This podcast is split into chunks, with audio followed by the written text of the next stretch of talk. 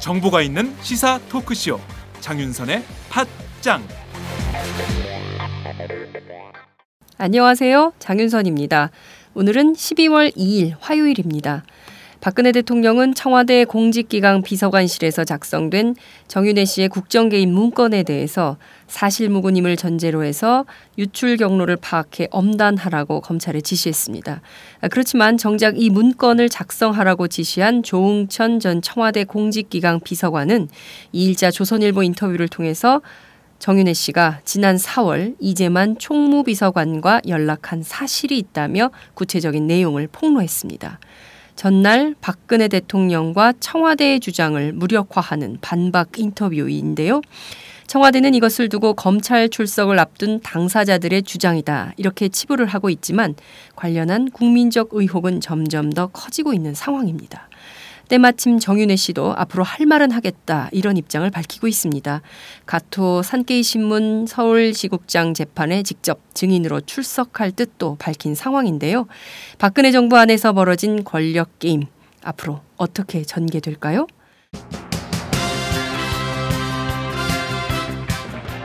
팟짱은 오늘 모두 세 꼭지를 준비했습니다. 우선 앞서 말씀드린 정윤의 문건 파문을 또 다루겠습니다. 조홍천 전 청와대 공직기강 비서관의 반박 인터뷰와 정윤혜 씨의 제2차 언론 인터뷰 또 청와대 내용도 함께 짚어보도록 하겠습니다. 어제 포털 검색어에 오른 희한한 단어가 있습니다. 바로 중규직이라는 것인데요. 정부가 새로운 형태의 기간제 정규직인 중규직을 도입하는 방안을 여론시장에 흘려서 간보기에 나선 것이 아니냐 이런 분석이 나오고 있는 상황입니다. 오늘은 박성식 민주노총 대변인을 통해서 박근혜 정부의 노동정책 그 방향을 점검해 보도록 하겠습니다. 매주 기다려지는 코너죠. 오마이뉴스 김종철 경제부장이 꾸며드리는 재벌가 기업의 뒷이야기. 오늘은 김 부장이 효성그룹 둘째 아들 조현문 변호사의 검찰 출석 사실 그리고 단독으로 입수한 고발장 그 상세한 내용을 소개해 드리도록 하겠습니다.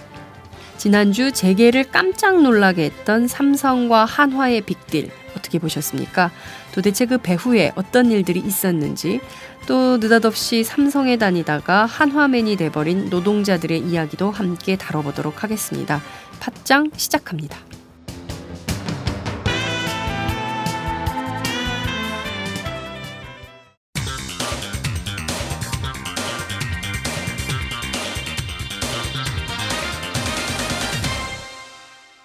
전혀 다른 뉴스.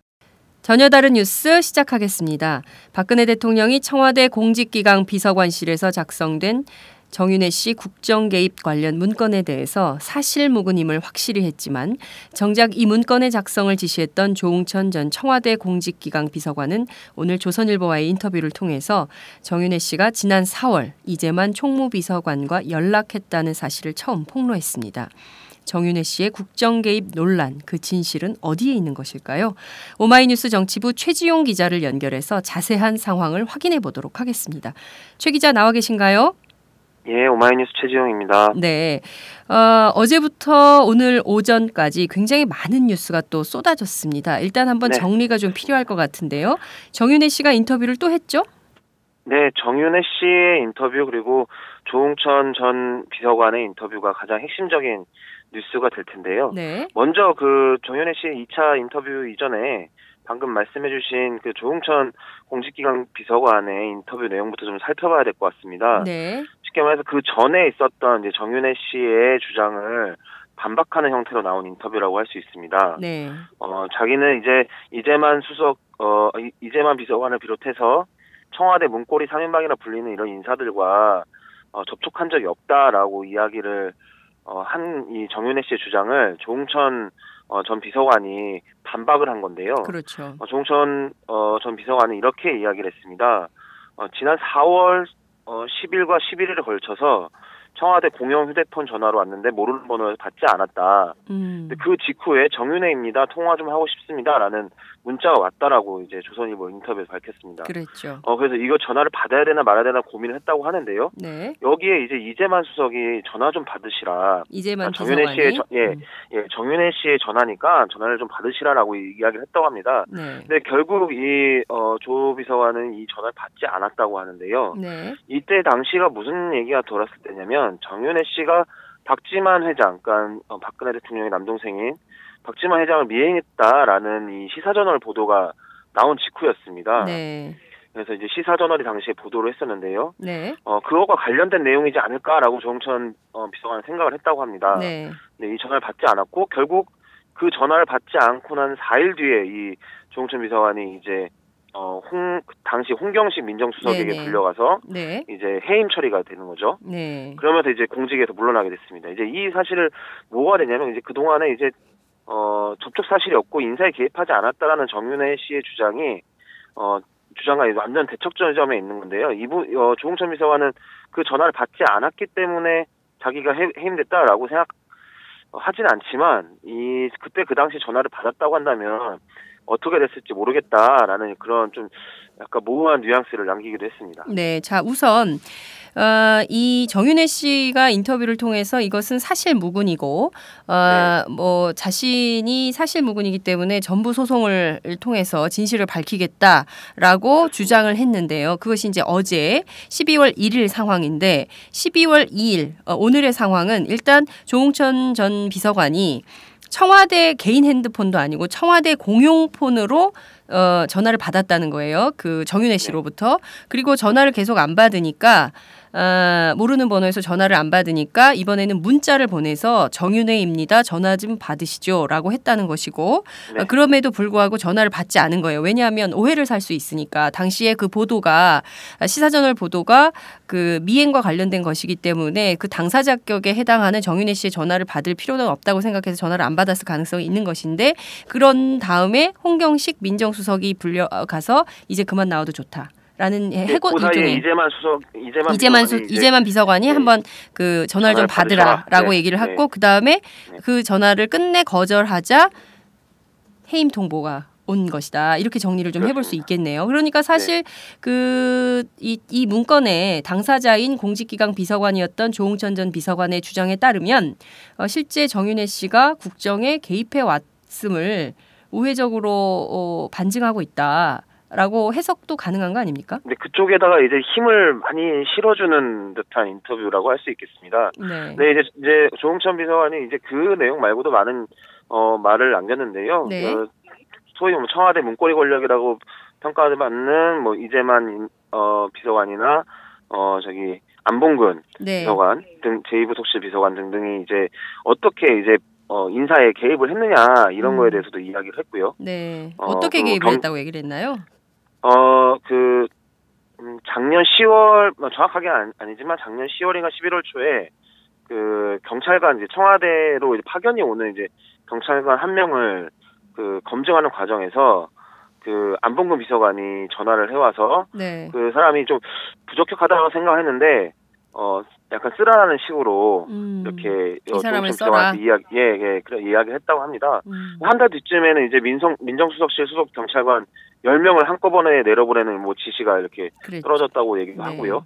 뭐 이런 식의 뭐 전화 통화들이 뭐 상당히 있었다고 합니다. 네. 그러니까 경찰 그러니까 경찰들이 상당수가 이제 청와대 파견 근무를 하는데 네. 어떻게 보면 조홍천 이 비서관 같은 경우는 이제 청와대로 파견 오는 이 경찰들의 가장 이 선인격인 어 역할을 하면서 네. 어떤 사람을 이제 쓸 것인가 이런 걸 판단할 수 있는 사람이었는데요. 네. 그런 거에 이제 비서관들이 많이 개입을 했다는 거죠. 네. 어 그런 그런 이야기뿐만 아니라 이제 어 한 가지 더 정리를 하자면 네. 이게 박지만 회장과 정윤회 어, 씨의 이제 권력 다툼 이런 식으로 지금 어, 이해가 이해가 되고 있지 않습니까? 네네. 네 이제 조홍천 비서관은 이겨, 이것이 결코 둘의 어, 권력 암투설은 아니다. 음. 라고 하면서 이제 박 회장을 약간 보호하는 듯한 또 이야기를 했습니다. 네. 그 구체적으로 어떤 워딩이 나옵니까? 네. 어, 조홍천 비서관은 자신이 이제 그 박 회장의 라인이라는 거를 굳이 감추지 않는 모습이었거든요. 음. 그러니까 쉽게 말하면은 이제 어 이런 말을 합니다. 이제 어 나를 비서관에 추천한 사람이 누군지는 모르지만 네. 박지만 회장은 아닐 것이다라고 음. 이렇게 얘기합니다. 그러면서 네. 내가 지난 4월에 비서관 자리에서 잘릴 때도 보조 낙하산은 펴지지 않았다라고 하면서 이제 박 회장 보조 낙하산 네네. 그러니까 이제 자기가 이제 네. 수락을 하는데 네네. 이제 네. 그 펼쳐지지 음. 않았다는 얘기를 음. 하면서 이제 박 회장의 돈을 받지 않았다라고 음. 이런 이야기를 했습니다. 그러니까 약간 박 회장 그 박지만 회장을 좀 보호하려는 듯한 네네. 어, 모습을 보였고요. 1차적으로. 음. 그러니까 사실 정윤회 네. 씨는 네. 힘이 세지만 박지만 회장은 별로 힘이 없다. 보조 낙하산도 못 폈다. 이런 얘기를 그렇죠. 하고 있는 거 아닌가요? 네, 맞습니다. 그래서 음. 저도 그런 뉘앙스로 들렸고요. 네. 이 뒤에는 이제 더 노골적으로 이야기를 합니다. 음. 이제 박 대통령의 친인척 사정에 밝은 네. 그 박지만 회장 쪽 사람을 채용해서 관련 업무를 맡기자. 이게 무슨 말이냐면 공직비서관시 에서 네네. 이제 그런 사, 박지만 회장 쪽 사람을 쓰면은 네. 그 박, 그 박근혜 대통령이 친인척 관계를 잘 알기 때문에 네. 어떤 이제 어 뭐랄까 내사라든가 이런 음. 뭐 조사라든가 이런 거에 유리하지 않겠냐. 그러니까 노골적으로 이제 박지만 쪽 회장 쪽 사람을 쓰자라는 이야기를 네. 그 정호성 그 제일 부속 비서관에게 이야기를 했는데 네. 정호성 어 부속 비서관은 그런 얘기는 꺼내지도 말라라고 음. 했다고 합니다. 음. 그러면서 이제 어 조홍천 비서관은 이제 박 회장은 그럴 힘도 없었다라고 음. 하면서 이 약간 박 지만 회장을 이렇게 감싸는 그런 네. 모습을 또 보여줬습니다. 어, 네. 그러니까 이 친인척 사정에 밝은 박지만 회장 쪽 사람을 쓰자라고 한 것은 조홍천 전 비서관이라는 거죠.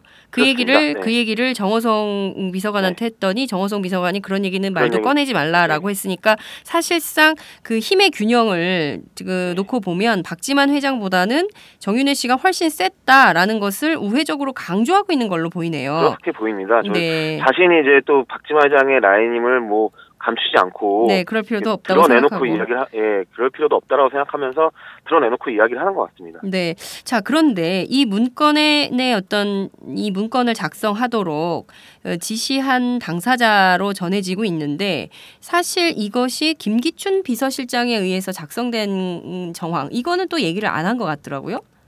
예, 그, 뭐, 비서실과의 이야기, 그, 김기춘 실장과의 이야기는 전혀 언급을 하지 않았고요. 네. 그 특히 이런 보고가 실장까지 또는 대통령에까지 보고가 됐느냐라는 이제 질문을 하는데요. 네. 그거에 대해서는 생각해보지 않았다. 음. 이렇게 하면서 이제 답변을 어, 좀 피하는 모습을 좀 보여줬습니다. 이를테면 이거는 그러면 누가 지시해서 작성된 것이냐 본인이 네. 하라고 한 건데 그러면 그 민정수석과도 전혀 네트워킹 없이 그냥 그 조홍천 비서관이 자, 발적으로 지시했던 것이다 이렇게 해석을 해도 되는 건가요 그러면? 어 그렇게 딱 보기는 어려운 지점이 어떤 거냐면요. 네. 조홍천 비서관이 했던 말이 자신이 자신에게 엄청나게 많은 정보들이 들어오는데 네. 어 사실 신빙성이 어느 정도 돼야지만 그거를 보고서 작성을 한다. 60에서 70, 6할에서 7할 정도가 돼야지 그거를 조사를 하고 보고서를 만든다라고 음. 이야기를 했습니다. 네. 그러니까 어느 정도 그, 그 사이에 그 전까지, 그러니까 1월에 작성되지 않았습니까? 네네. 그 전, 그러니까 2013년부터 어, 무수히 그런 이야기들이 많이 나왔고, 음. 어, 조홍천 비서관은 자기 말에 따르면 이제 자신이 이제 이것이 어느 정도 신빙성 있는 정보다라는 판단을 해가지고, 그거를 이제 지시를 내렸다. 이렇게 아. 이야기를 한 건데요. 네. 그 뒤에 어떤 어, 이 인물이 또 있어서 그 지시를 내렸는지는 현재까지는 어, 밝히지 않고 있는 상황입니다. 그러니까 그거는 지금 보호를 하고 있는 것일 수도 있겠네요. 그러니까 조홍천 네. 그 조전 비서관이 자발적 의지로 했을 수도 있고 또 누군가의 지시를 받았을 가능성도 있는데 이를테면 청와대의 권력 관계를 본다면 자발적으로 했을 가능성도 있지만 경우에 따라서는 누군가의 지시를 받았을 수 있는데 그 부분은 지금 감추고 있는 그런 상황일 네. 수도 있고 이것을 2차 폭로할 가능성도 있겠다 이런 생각이 좀 들기도 하는데요.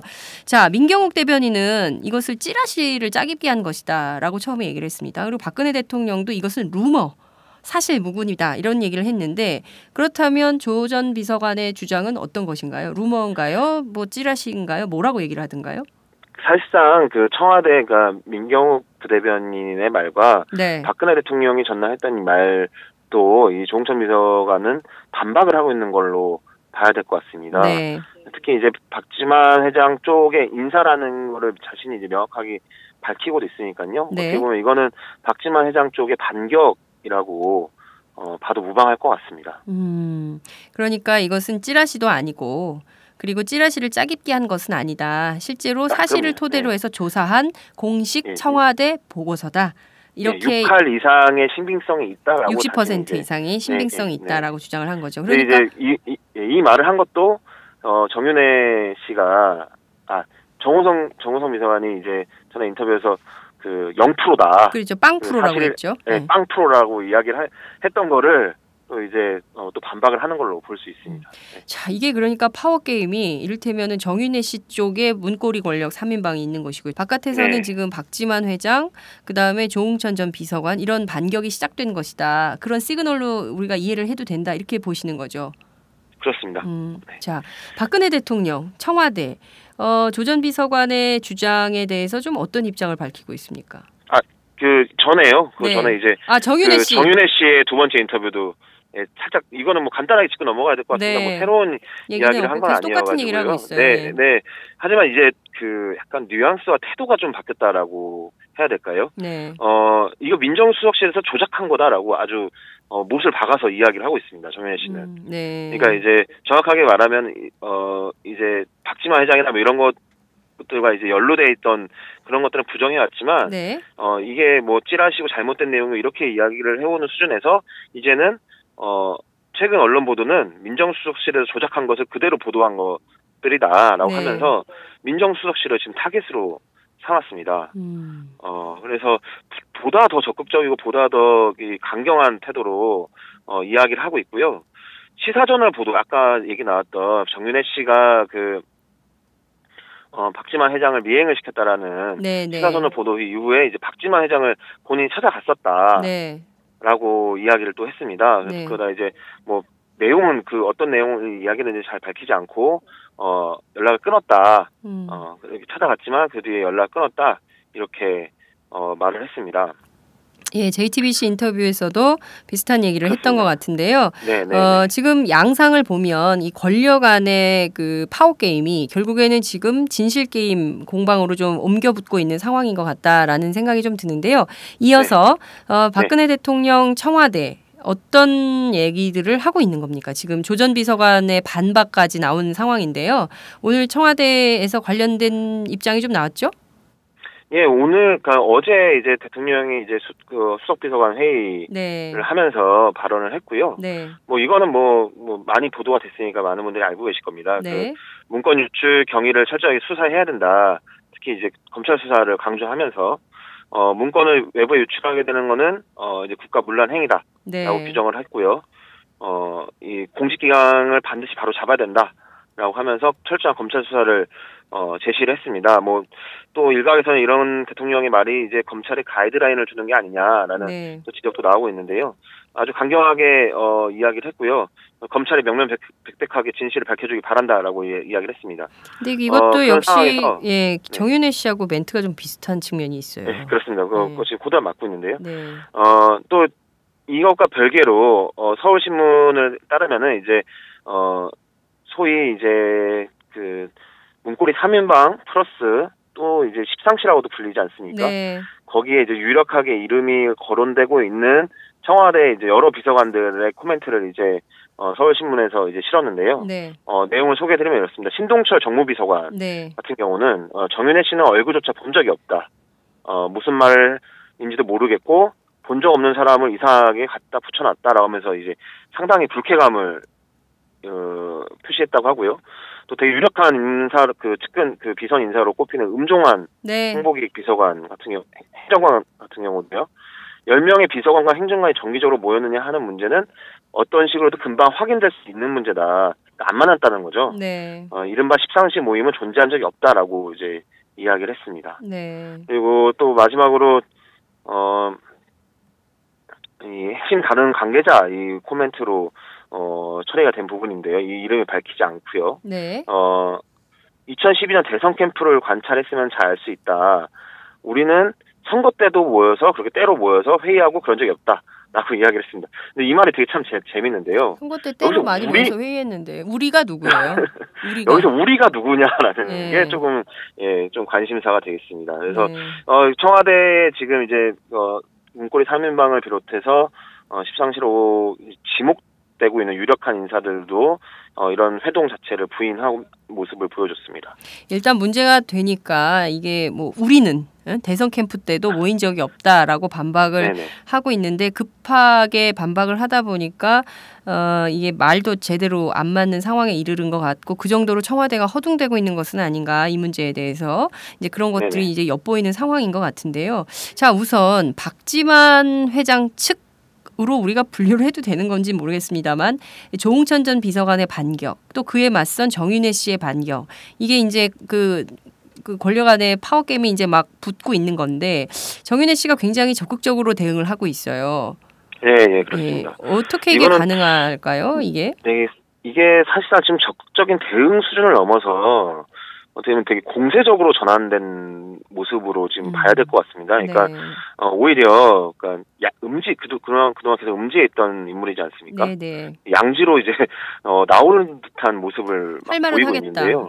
그렇습니다. 네. 그래서 어, 뭐 어저께는 이제 방송에 이제 음성으로 출연을 하기도 했고요. 네. 어, JTC 인터뷰를 하, 통해서 또 재밌는 것이 이제 최근에 이제 4월 16일 세월호 참사 당일날 어, 박근혜 대통령의 행적을 보도한 게 상케이 신문 네. 재판이 진행 중이지 않습니까? 그렇죠. 이 정윤회 그 대리인, 그러니까 정윤회 씨의 변호인 쪽에서 예, 예 어, 이 재판에 증인으로 출석할 것이다. 라고 이야기를 했습니다. 아, 그 정윤혜 씨가 직접 출, 저, 출석한다는 네네. 거죠? 네, 예. 국민일보가 오늘 보도를 했는 내용인데요. 네. 어, 이, 이 이경재 변호사가 이야기를 한 겁니다. 네. 음지의 숨은 실세라는 식의 언론이 어, 식으로 언론이 비틀고 있는데 네. 그런 음모론을 법정에서 밝힐 것이라고 하면서 어, 정 씨의 이제 어, 법정 출석을 또 이야기하기도 했습니다. 그러니까 어떻게 보면은 정윤혜 씨가 이 문건 공개를 계기로 뒤에 숨은 세력에서 어, 실제 세력으로 뭔가 어, 나타나는 게 아니냐. 라는 그런 예측을 지금 낳고 있습니다. 네. 그런데 이분은 사실 민간인이시잖아요. 그리고 그렇습니다. 이분이 어떤 뭐 직책도 가지고 있지 어떤 직책도 예. 가지고 있지 않은 분인데 아, 다만 직책이 있었다면 과거에 박근혜 대통령의 국회의원 시절에 10년간 비서실장을 했다라는 것 말고는 전부 사인의 기록인데 이분에 대해서 이렇게 모든 언론이 집중적으로 관심을 두고 있는 것은 이분이 도대체 박근혜 정부에서 비선 라인에서 무슨 일을 한 것인지에 대한 궁금증 때문인 것 같습니다. 아, 지금 검찰이 수사에 들어간 것으로 알려지고 있는데요. 지금 검찰 수사는 좀 어떻게 진행이 될 걸로 전망하십니까? 네, 검찰은 지금 명예훼손으로 이제 그 청와대 그 비서관들이 소송한 부분은 네. 이제 형사 1부에 배정을 했고요. 네. 문건 유출 부분, 청와대 문건 유출 부분은 특수 2부에 배당을 했습니다. 네. 특수 2부는 사실상 어, 과거에 이제 중수부의 기능을 하는 네. 곳이라고 볼 수 있고요. 어, 아주 어 뭐랄까요 이제 이 문건 유출 부분에 상당히 수사력을 집중한다라고 이제 볼 수가 있습니다. 네.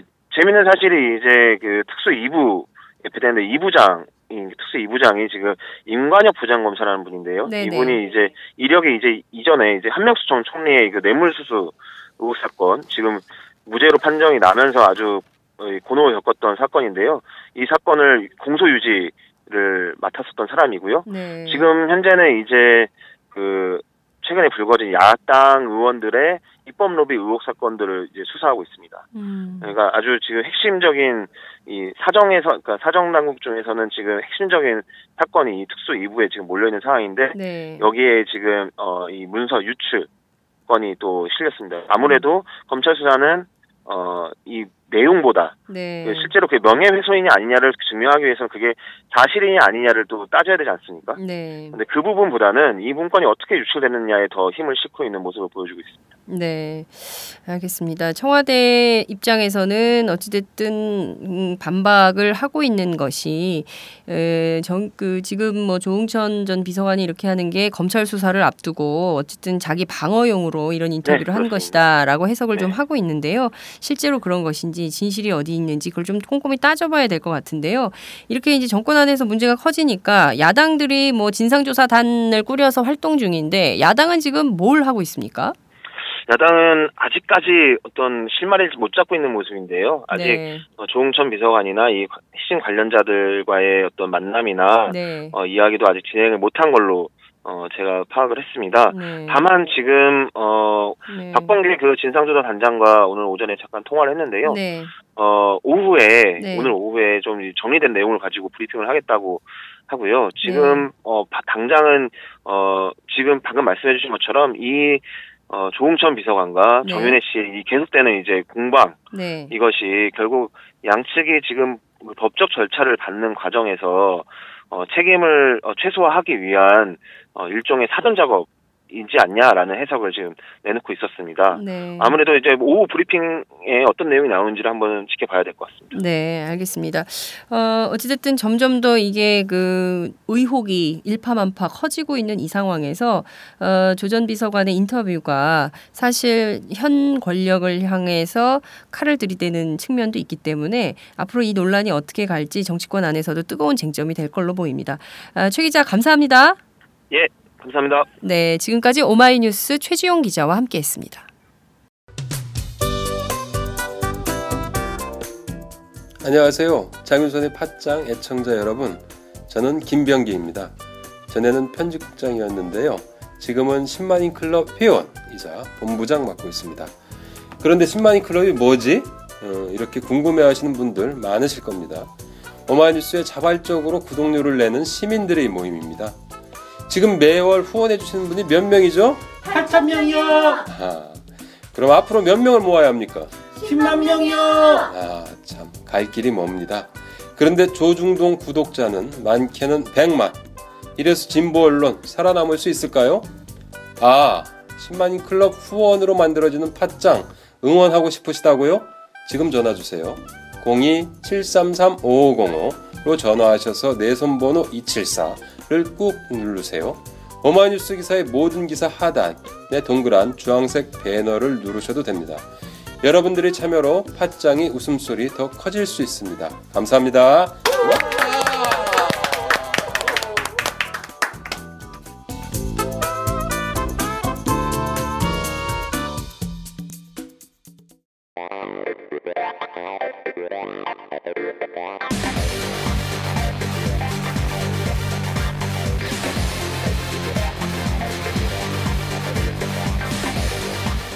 정보가 있는 시사 토크쇼. 장윤선의 팟짱